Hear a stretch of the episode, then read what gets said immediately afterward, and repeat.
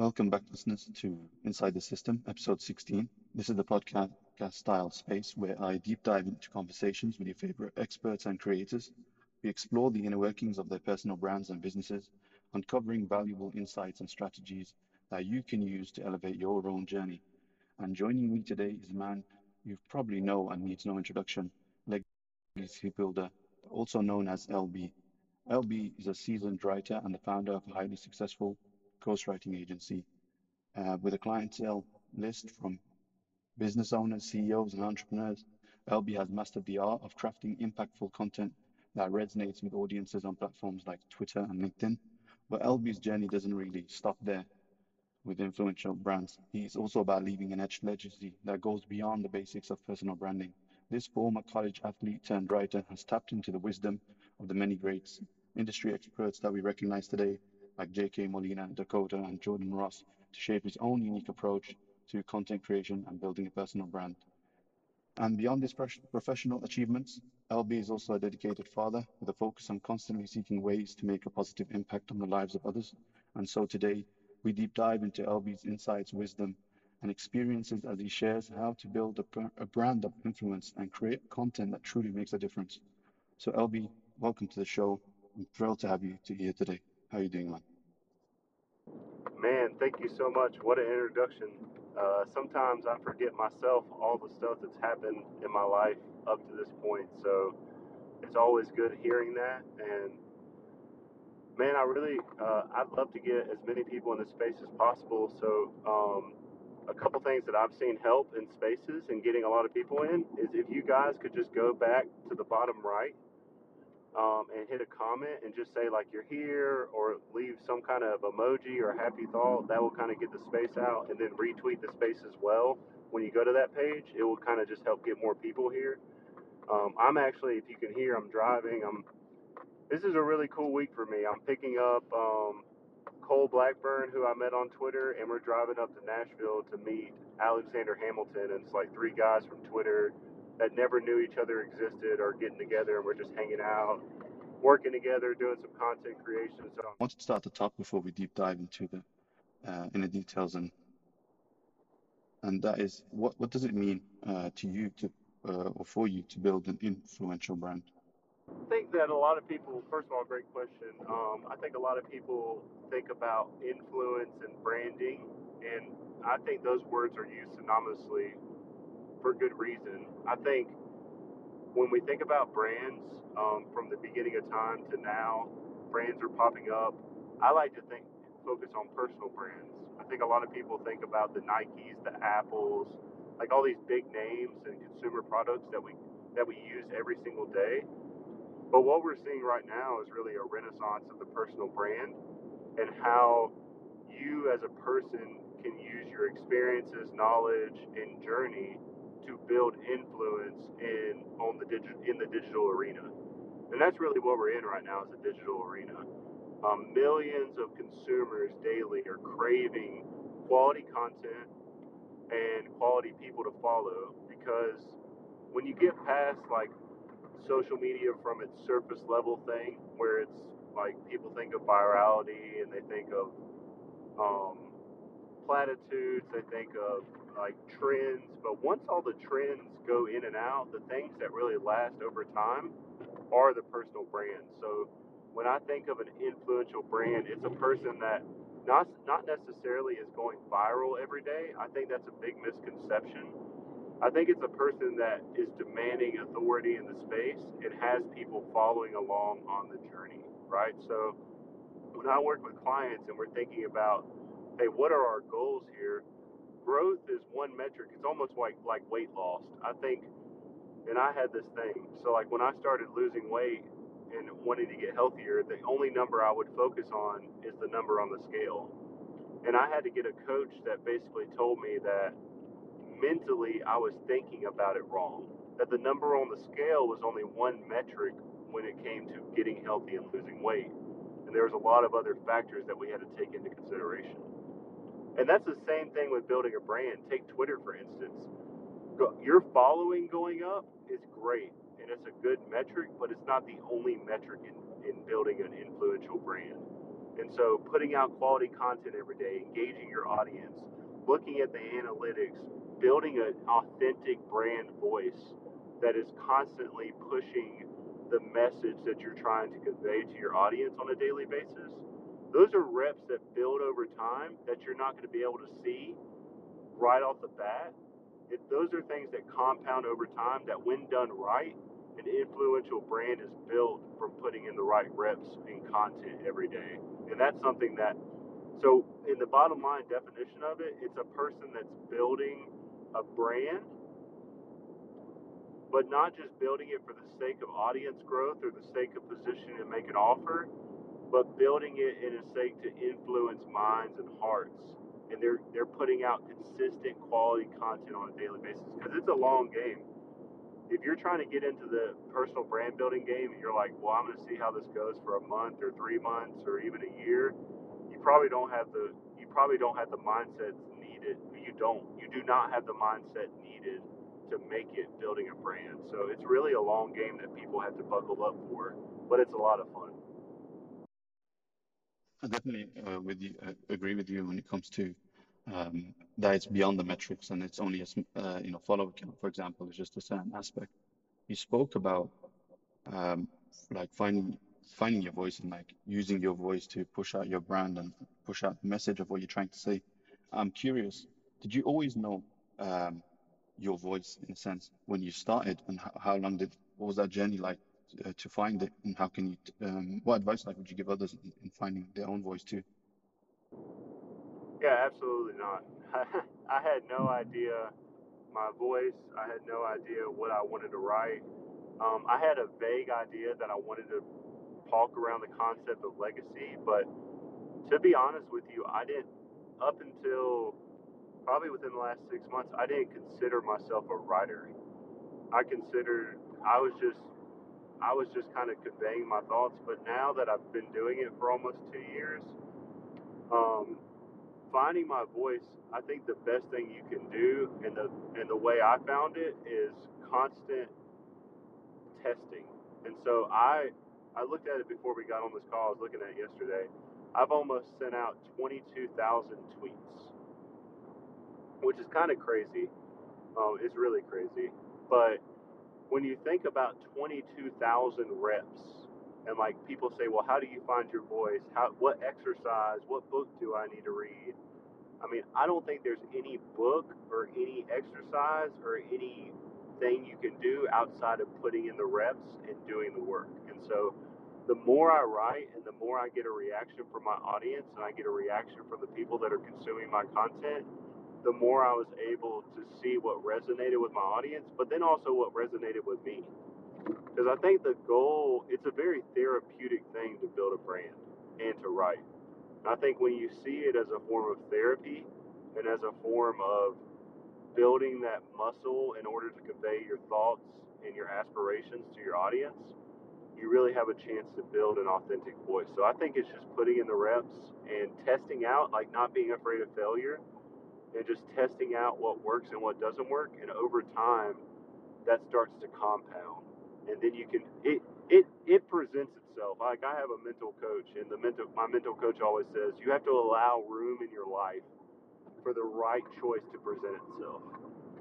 And I feel the same way about writing. Like you have to write enough to where your voice and the direction you want to go has space to present itself. And so that would be my advice. And that's a great advice, LB. Um, part of like when you're trying to express yourself online and showcasing your voice, and I think one of the things that affects people as well is their fear of judgment and trying to maintain a confident look uh, while remaining authentic, let's say. What's your advice or, on how to handle that for people who fear judgment or are trying to uh, maintain confidence or feel more confident in sharing their voice? Yeah, I think confidence comes with understanding that like there's a lot of negativity online.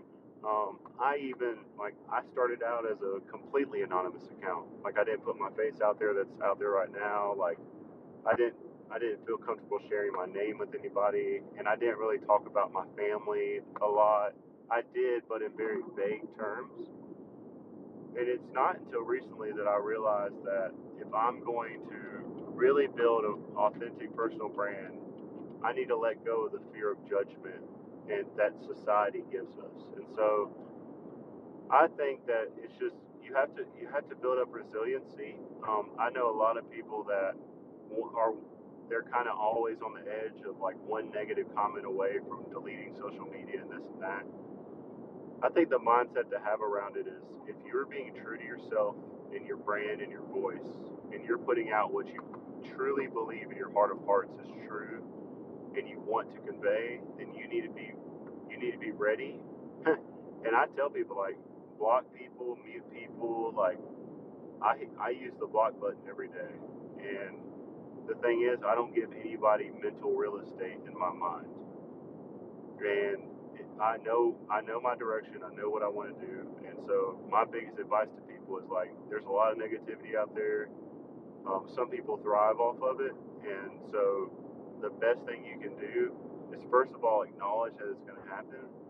But number two, don't allow it to take mental real estate. And I had to, to be honest with you, I had to get coaching for it. So um, I think therapy is one of the best investments a person can um, have. I think investing in a mental coach and a fitness coach and a business coach as an entrepreneur are worthwhile endeavors. And I have seen leaps and bounds my mental resilience and toughness um, strengthen and continue to increase because of that. One of the things you just mentioned, uh, or one of the points rather, is you said that you should be true to yourself. And I think that's one of the motivators that helps people express a true, authentic voice. I was listening to your podcast with Zuby um, earlier on today, actually, uh, and it was split, so I listened to it half and half. One thing you said that was super, was interesting to me. Um, you said, "Look at me." I want him to look at me, and if they say he can do it, then anybody can. That's that's your message, uh, one of your messages at least, on a larger uh, scale.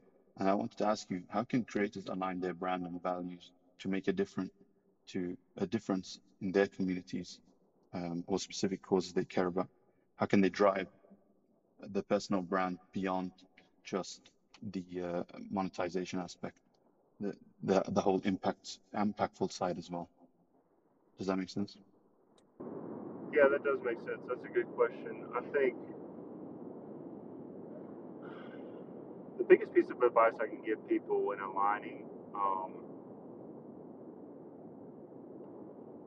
I think when I first started, to be honest with you, when I first got into, and I've been very open about this, when I first got into Twitter, my why was very selfish.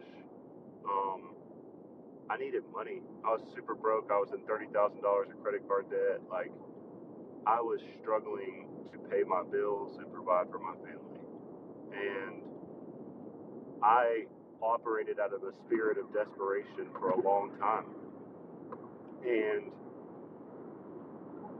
once I realized that that wasn't going to do it, I mean, that wasn't going to, I might get money in the short term, but I was going to lose. And once I realized the long game of like building authenticity and, and instilling trust in people and like just telling my story, I think when it comes to building something that's going to withstand and something that's sustainable, it all comes back to being true to yourself.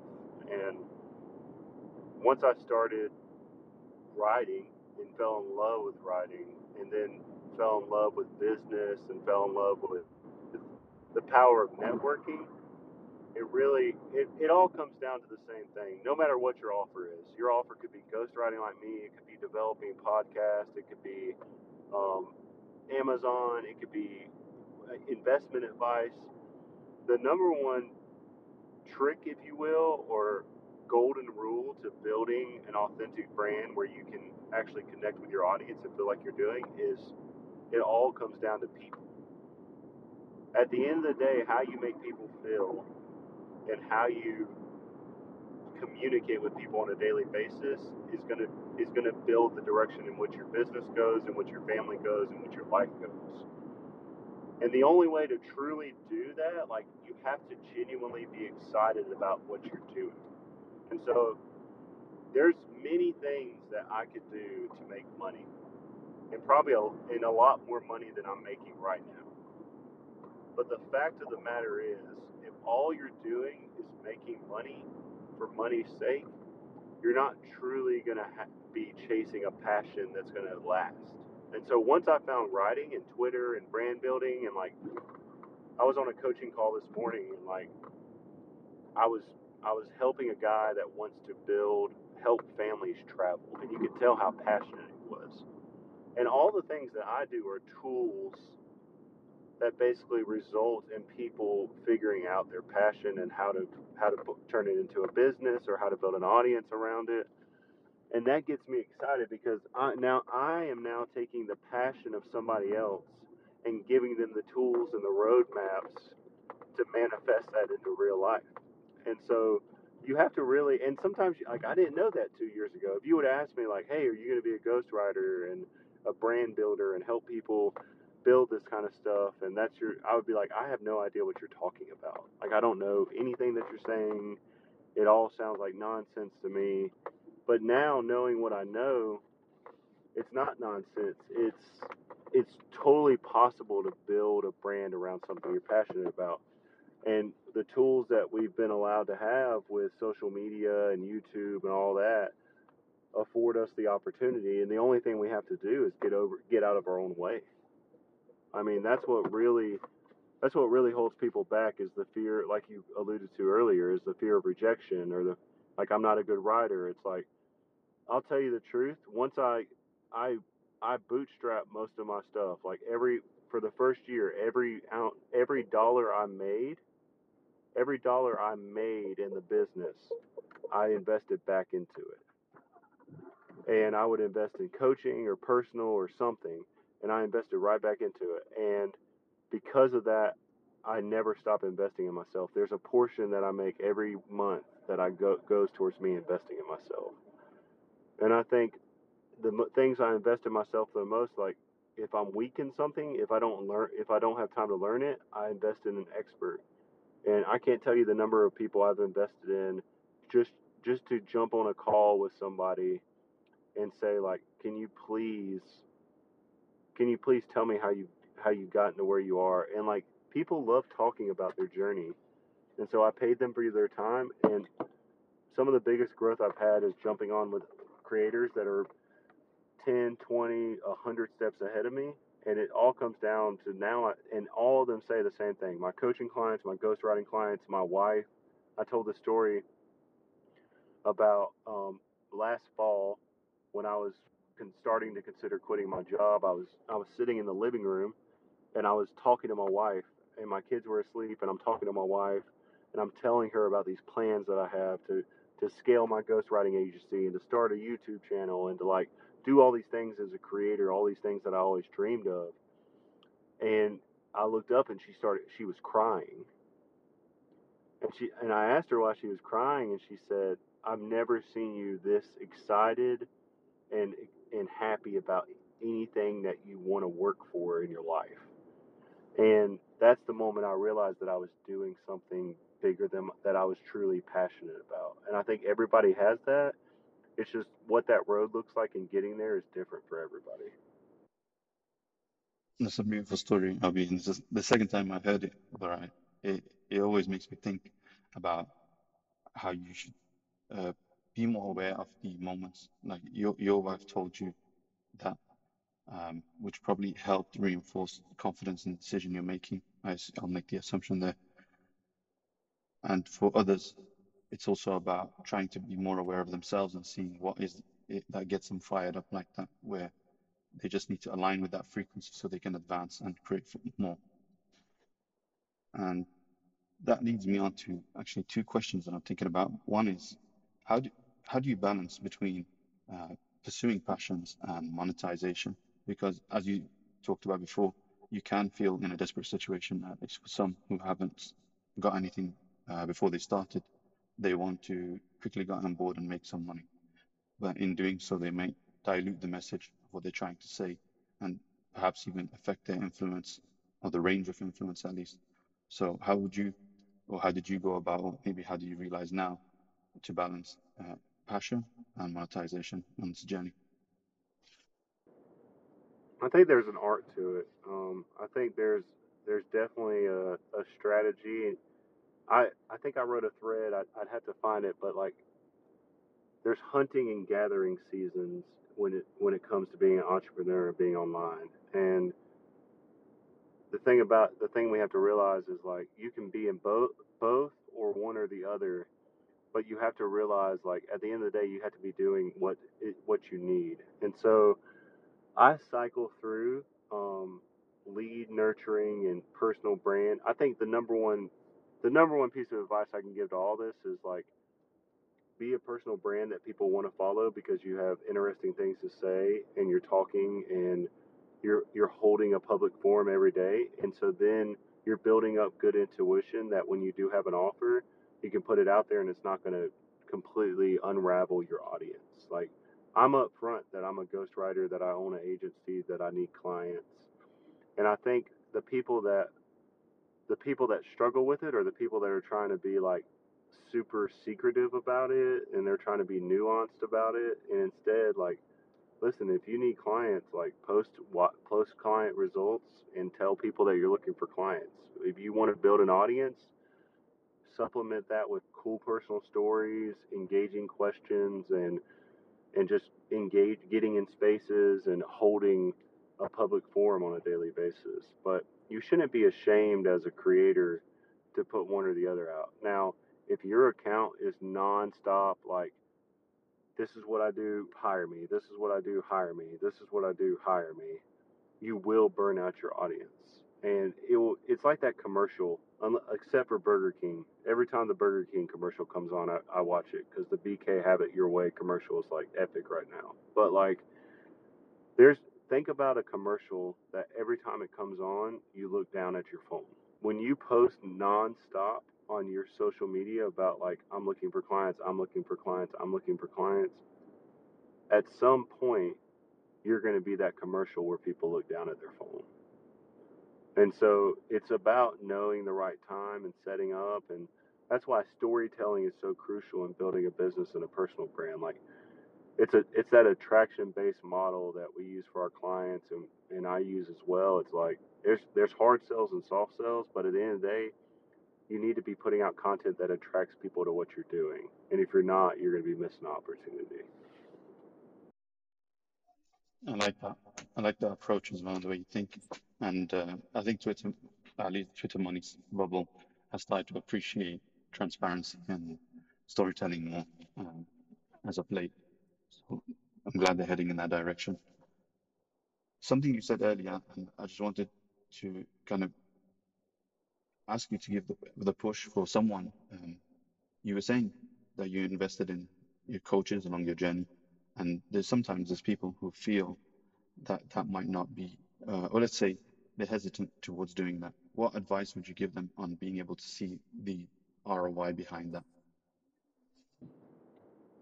Yeah, I think we just have to get out of our own way, and I think the biggest thing we get so wrapped up in ROI and you're talking to one one of the I was one of the cheapest men alive.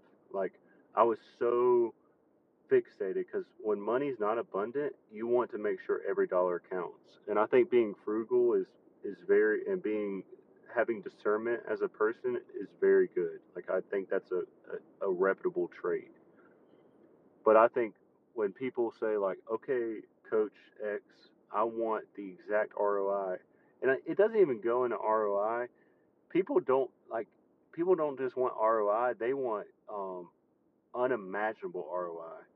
I can't tell you the number of people that I've had to say no to coaching because they'll say, I'll say, well, it's an eight week program, and they're like, well, how much? How, can can't you just give me everything in four weeks? And I'm like, well, that's not really how it works. And they're like, well, I, if I don't make any money in two weeks, I want I want a money back guarantee. And I'm like, man, like, do you hear like do you hear yourself talking? And I think you like when you go into a coaching relationship and you're all you're consumed with is like I got to get the ROI, I got to get the ROI, I got to get the ROI. You really lose the value of what that coach can teach you. And if as long as you vet the coach well and, and they know what they're talking about and they have proven results, if you go into a coaching relationship, whether it's fitness or business or mental, and you just open up yourself to learning from them and taking away the skills that they need, you have a real opportunity to not just get your money back, but to make money for the rest of your life. And when I made that mental shift of just chasing like okay, Coach X, I need if I'm giving you ten grand, I want ten grand back in the next three weeks. Like, and I really went in and said, hey, I want I want to learn, I want to be coached by people that are five, six, ten steps ahead of me, and I want to learn everything they do to get them there. And if I put that into practice and put in the work, then I'm going to get out of it what I what I need to get out of it. So that's my advice for people that struggle with like like the conception, like and then what's the alternative? Um, I struggled to lose weight for a long time. And then I hired a fitness coach, and now I've lost weight. I struggled at $10,000 a month with my business for three months. Not struggled, but I struggled to scale. And I hired a coach and instantly 3, 5x that business. Like at some point you have to realize that to get to where you want to go in life at an exponential rate you have to invest in people to show you the way. And i think because i played football in college and like I, I'm, I have a sports background i'm a little more apt to coaching and i'm i like being coached. And so you just kind of have to have that athlete mentality and say like hey being a coachable person is very rare in our society and if you're a coachable person, your ability to learn and to grow and to be successful is way higher than people that are not able to be coached. For sharing that, LB definitely a shift in perspective, even for myself, uh, on how to see a coaching relationship. You see, leg- legacy and influence are, let's say, almost the end result um, on an ongoing journey. But creators sometimes don't find fulfillment on the journey and in the process of building their legacy. And so they, their focus is the outcome.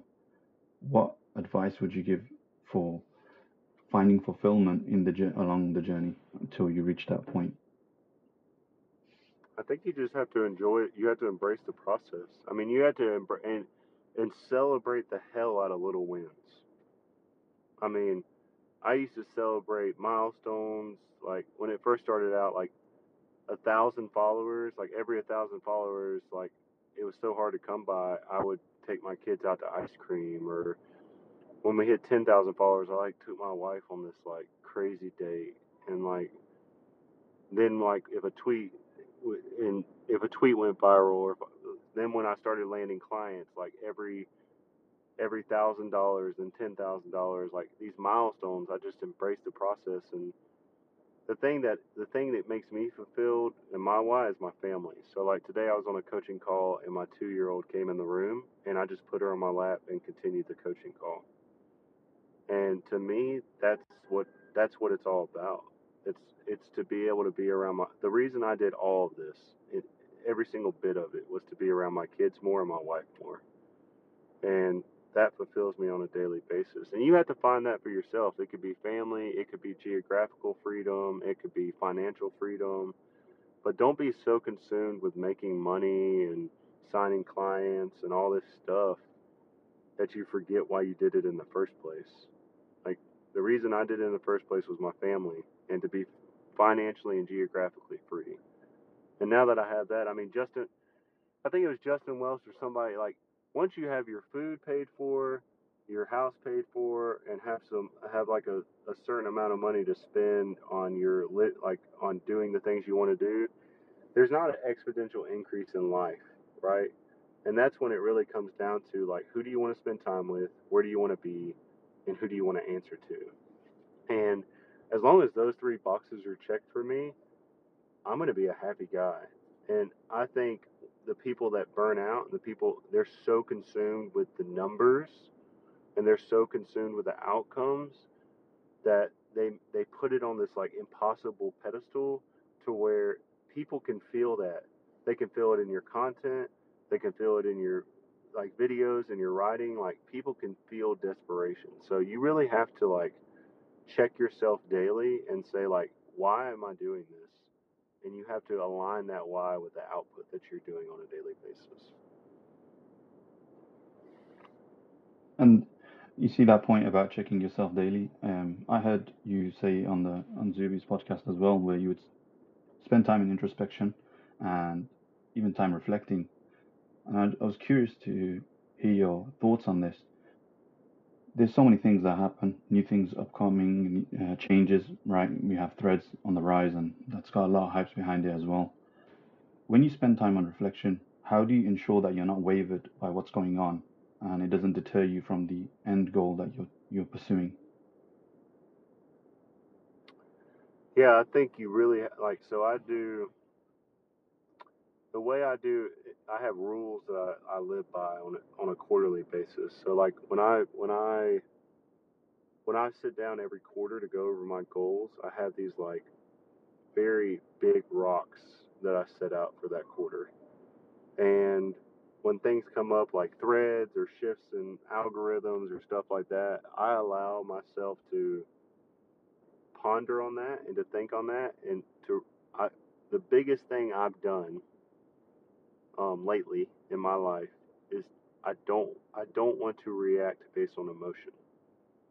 Um, I don't want to have a knee jerk reaction in life where I make a hasty move just because I feel like everything needs a response.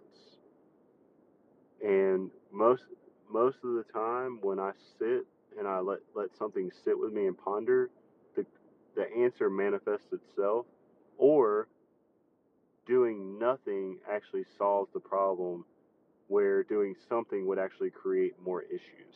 And so I think in our society we feel that we have to have a response and an answer to every single thing and sometimes just sitting in it, allowing something to ha- like kind of unfold around you, gives you the opportunity to make a more strategic move in the long run. So um, that's how I kind of keep myself from chasing a lot of rabbits or shiny object syndrome. It's like, and you're talking to like king shiny object syndrome for a while. Like when I started figuring out that there were many ways to do things, I would chase opportunity after opportunity and then I then I came to a realization that I was spreading myself too thin.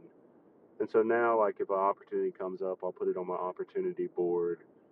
I'll have it sitting there, and like I'll weigh it out during my reflection time.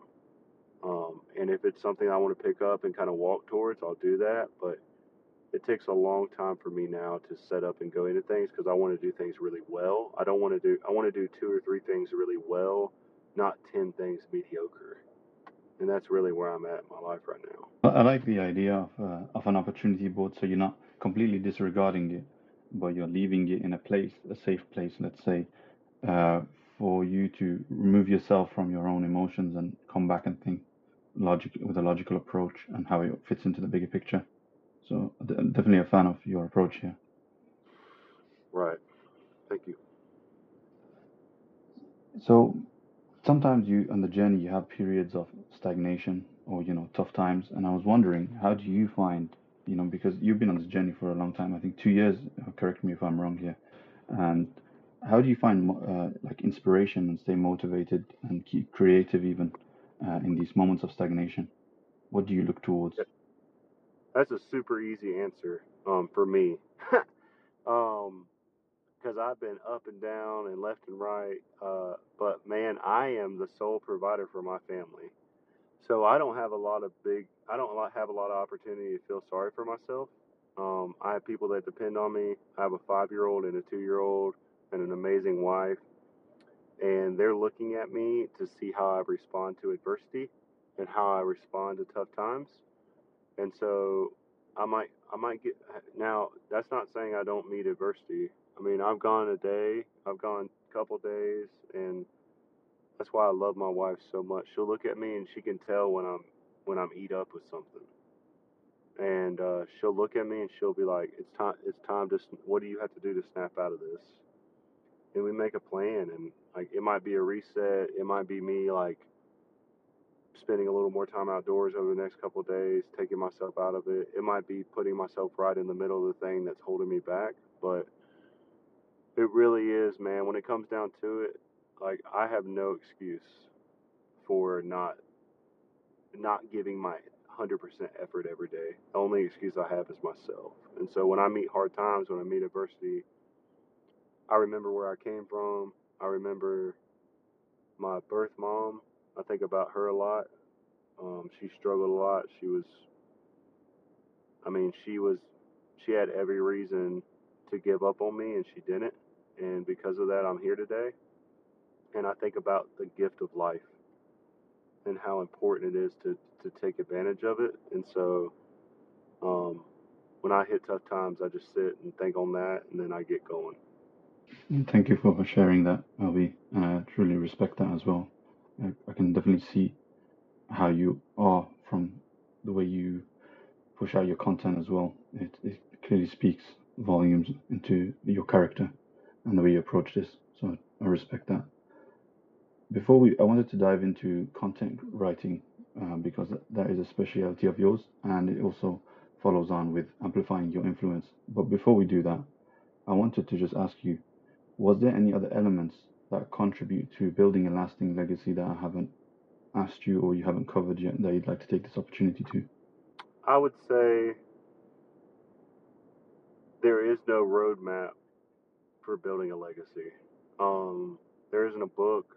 There isn't like a cookie cutter response. I mean, this is truly one of those rent due daily situations. I mean, every day you have to show up and and you have to do it. And even on your bad days, you have to put forth whatever effort you can give on that day. And I think the people, and you have to be cognizant of it. Building a legacy and doing stuff doesn't happen by accident. I mean, this is a really hard thing for me to say, but most people will die and they will they will be forgotten within months by 99% of the people that know them. And then there's a statistic out there that anybody that who anybody who dies will be forgotten within two generations. And so when you think about it like that, like when you think about like the immense like the immense opportunity that you have, but like the fleeting opportunity that you have, like it, it makes me want to be remembered. Um, and not remember for what I do, but remember for what I give. And that's what I love. I, I, I love Alex Hormozi. Um, I love his content. I love his style. Um, I love how freely he gives. And he was he was quoted the other day saying, "When I die, I want to die with no secrets and no more no, no knowledge left untransferred." And like think about that. Like so many people hold things close to the chest. Like they're like, "Oh man, I know this way to make money or I know this way to do this or that," and they hold it all close to the chest. And then when they die, that stuff dies with them. But they everybody has an opportunity to change lives one day at a time, one person at a time. And so don't try to you don't have to cure cancer. You don't have to do like you don't have to cure world hunger you simply smiling at somebody, treating them with like they deserve, with dignity as a human being, and showing up every day with a good attitude can change the world. Now, I just wish more people would realize that. That's a powerful message, LB. And when you drop that cold hard truth, even though it's uh, cold, it's it's. I felt shivers. To be fair, um, just got me thinking again about what I want to do and what the end goal is.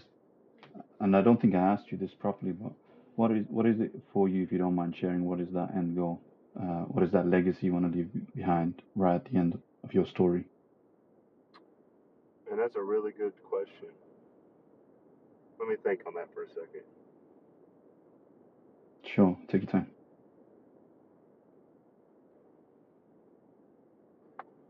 I think the legacy that I like the my end goal it's really funny. If you would have asked me this question a couple months ago, my my answer probably would have been different. Um, I, w- I want to wake up every day and just and and just pursue the things that I want to pursue, not the things I have to pursue. And uh, first and foremost, that's my wife, and then second are my kids. And so I want to pour into my family um, more than any. I want to like challenge every dad when they look at me. They're like, "Man, I want to be that guy pouring into his family." Like I want to pour into my family. I want to be invested in my wife, invested in my children. That's my goal for eternity, for the rest of my life. Until my last breath, I will be investing in my family. And then from a business standpoint, I just want. I mean, I was talking to my dad today, and he didn't know I asked him this question for a reason. But I said, "How much money do you need every month to live?" And he was like, "I need like three grand." And I want to be able to call my dad up soon and say, "Hey, just don't worry about it. You're good to go for the rest of your life. I got you." Um, that's a big goal of mine. And so a lot of my goals are just surrounded by people. Like I want to just help as many people as possible. And the way to do that um, is by making money in order to bless others. And so I, all the stuff I do from a business standpoint, from a financial standpoint, is to be able to position myself in life to help as many people as possible. And so um, I'm just going to do that. And that that's why people ask me like, what keep what keeps you going? Like, how do you write so much content? How do you do like how do you do it with time? And it's like I have big aspirations for the amount of people I want to help. And I know the fastest way for me to do that is by making money. And so the more money I make, the more people that are going to get blessed by it. And so that makes me wake up every day wanting to get after it. That's powerful, man, and uh, super inspiring as well uh, to hear that.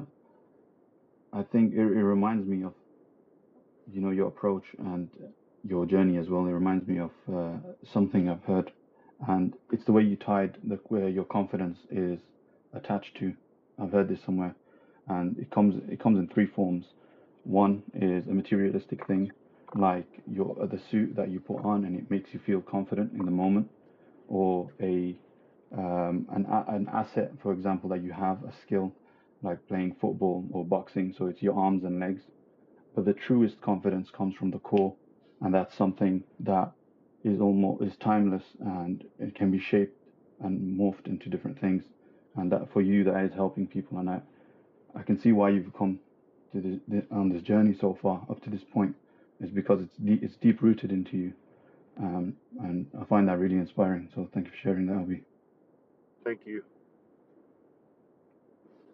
I wanted to, so I know part of what you do is writing, so I wanted to give um, some of the questions that, you know, uh, shine some light on that area. And the first thing I'm going to ask you before we even delve into the writing aspect is you've been on Twitter for such a long time. So, what's something you think um, is overlooked by many creators in the way you utilize Twitter? There's the obvious ones, but I'm wondering with someone with your experience, what have you? What do you feel like people just don't utilize enough? I don't think people utilize their DMs enough. Um, I think, I mean, threads, video, spaces, all these things are great. Um, I think the greatest superpower is you're one DM away from connecting with somebody that can completely change your life. And we're all so dang busy, man. Like, we're all busy and we think other people are busy. Um, I've been on calls with Fortune 500 CEOs, with like people that are like billionaires, millionaires, own all kinds of companies, all the way down to like dads that are just trying to make it for their family. And I want to, and we connected. And like, I think the biggest thing on this platform is the powerful power, power of human connection. And I think the quickest path to that is DMing somebody and having a conversation and then jumping on a call or jumping on a Zoom. Like, I'm going to Nashville, like meeting offline and like having genuine human connection with people. Like, I think that's the most underutilized thing on Twitter is connecting with people. And so, um, the people that just show up, like the people that just show up every day to get their tweet in and to check some box for a streak and try to go viral, like all that's well and fun, but that stuff's gonna run out, you know. But like what doesn't run out is the friendships and network connections that you make on this platform. So I would say 100% the DM is the is the most underutilized uh, tool on on Twitter. And you know, the a follow-up question to that, instead of me asking you how to DM people, which I think many people should know by now, or at least have seen, I'm more curious, what were the best DMs that you've gotten from people that you you, you didn't know or you haven't connected with before? What was their approach that you thought, wow, this is this is refreshing? I'm actually like the worst person because I like try like I try to respond to most of my DMs and I'm like I'm like an easy target when it comes to DMs unless you're just hard selling me on something where I'm like, "Oh man, I don't have time for this." But I think the best ones are like I just believe in gratitude, man. Like the best ones are people that are like, "Hey man, I saw this tweet and I I really appreciate this tweet." Like or, "Hey, I heard you in a space the other day and I really appreciate what you said." Like gratitude is like when you lead with gratitude in life, your chances of success like 10x. And so I think the people that like do that really well are the DMs I like the most. And you know what? Like I had somebody call me out on a DM the other day, and I even I responded to him. He was like, I mean, I'm a busy guy. I get like 75 DMs a day, like something crazy, and like this guy had DM me a couple, and I told him to DM me, and he had DM me a couple times, and I just it just got buried and he messaged me and he was like, "Man, I'm sorry." And like, I almost didn't send this message, but you told me to DM you and you haven't responded. And you know what? The courage for him to say that, and I appreciate that because I like to be held accountable. So like, I really appreciated him doing that. And I apologized. I sent him my Calendly link and said, "Please schedule some time. I'm so sorry that I forgot about this and it it got buried." So I think just honesty and integrity on it, man. I think just hey, just be a regular person. Don't be weird. I mean, just don't be weird. Don't be don't be a peddler. Don't try to be selling something like. Just be a regular person and don't be weird. And people are going to respond to you on Twitter. I like that, and uh, it, it it sounds so straight like straightforward to say, but there's all these people trying to use different templates, and people giving like writing up threads. It's it's crazy like that. It's become this complicated when I like the way you said it. Just gratitude is such an easy way to uh, build a connection with someone and just start by showing appreciation and love. Right. You know, uh, there was something that was super interesting to me that when uh, Sam interviewed you on space previously, and I was curious to hear more about it. As a ghostwriter, you have to try to, what's the word, replicate the voice of your clients and you have to develop a character persona. That's what you called it. So I'm more curious, how can one develop something like that for themselves, even though it might sound, you know, funny as to why you need to do that. Um, but I am just curious on that, that approach to developing character persona so you can continue to have a consistent voice and infuse that into your writing. Yeah, absolutely. So I actually do it the same way I do with my ghostwriting clients when I'm coaching somebody.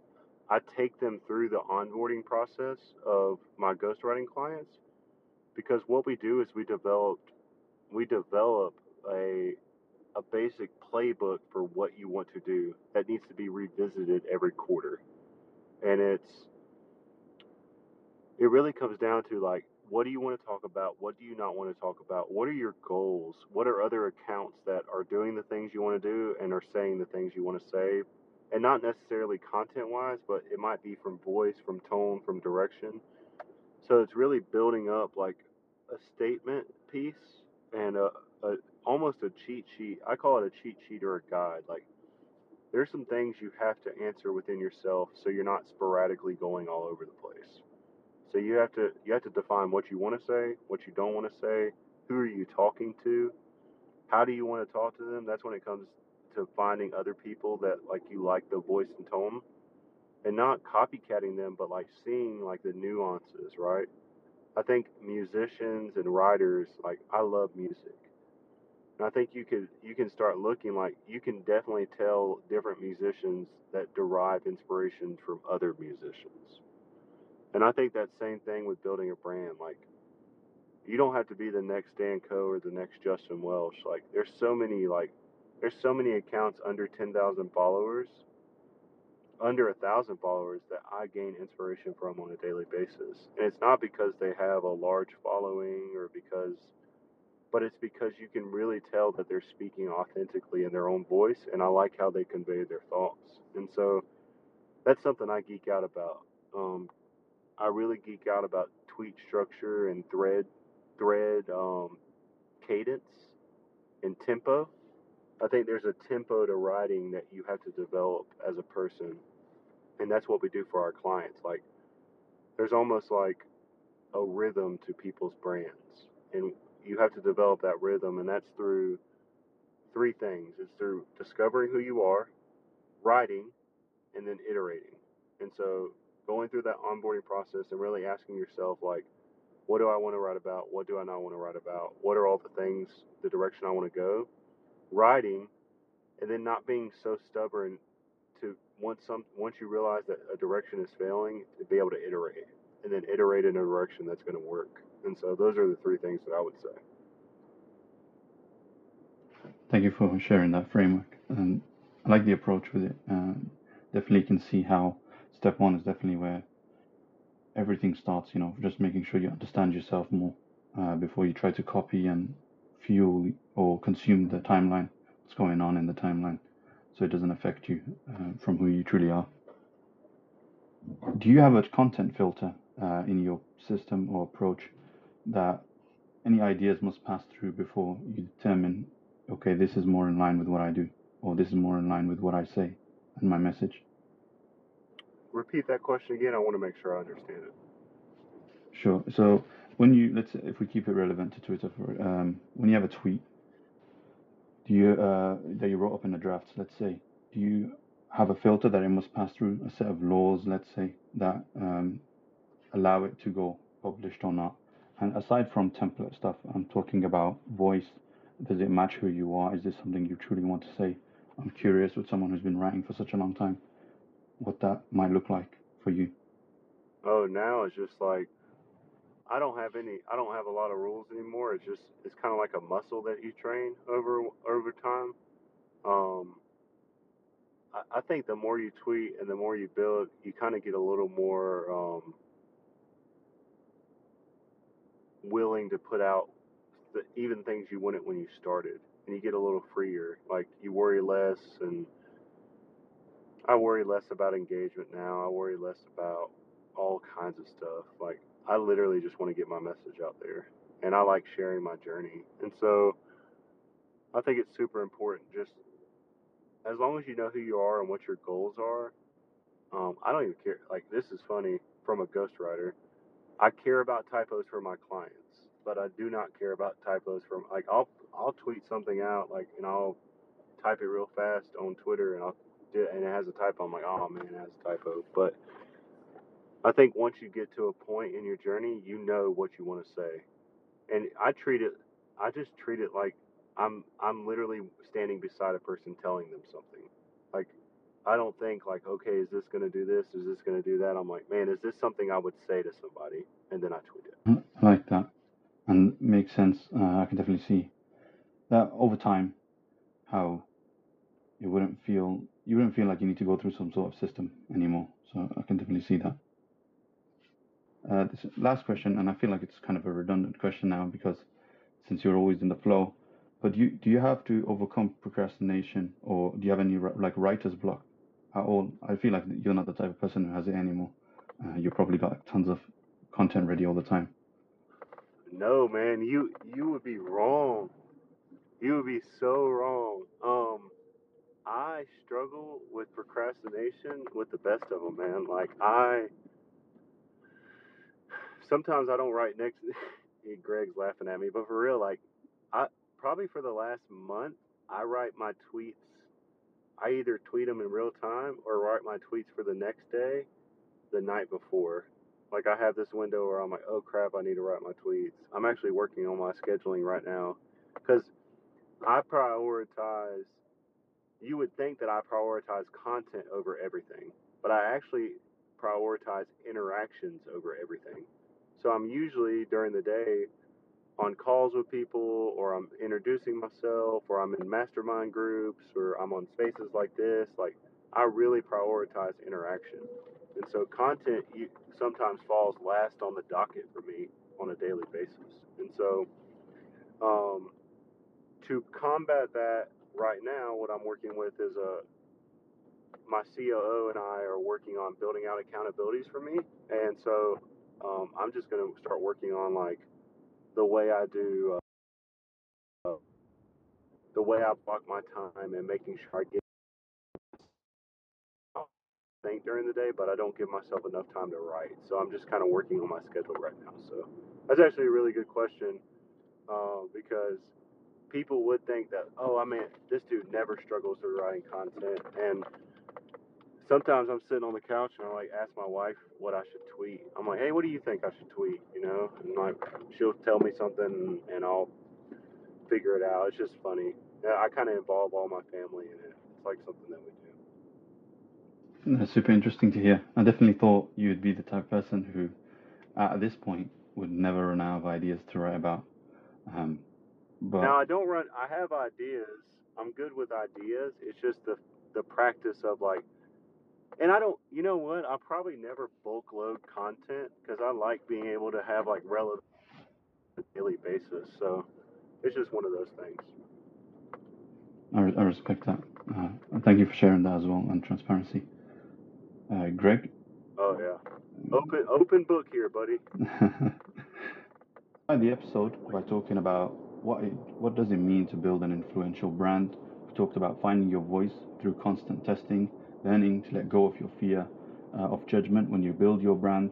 LB talked about building up your resiliency and how, you, as I quote him, don't give negative people mental real estate and be true to yourself, your brand's mission, and finding your voice.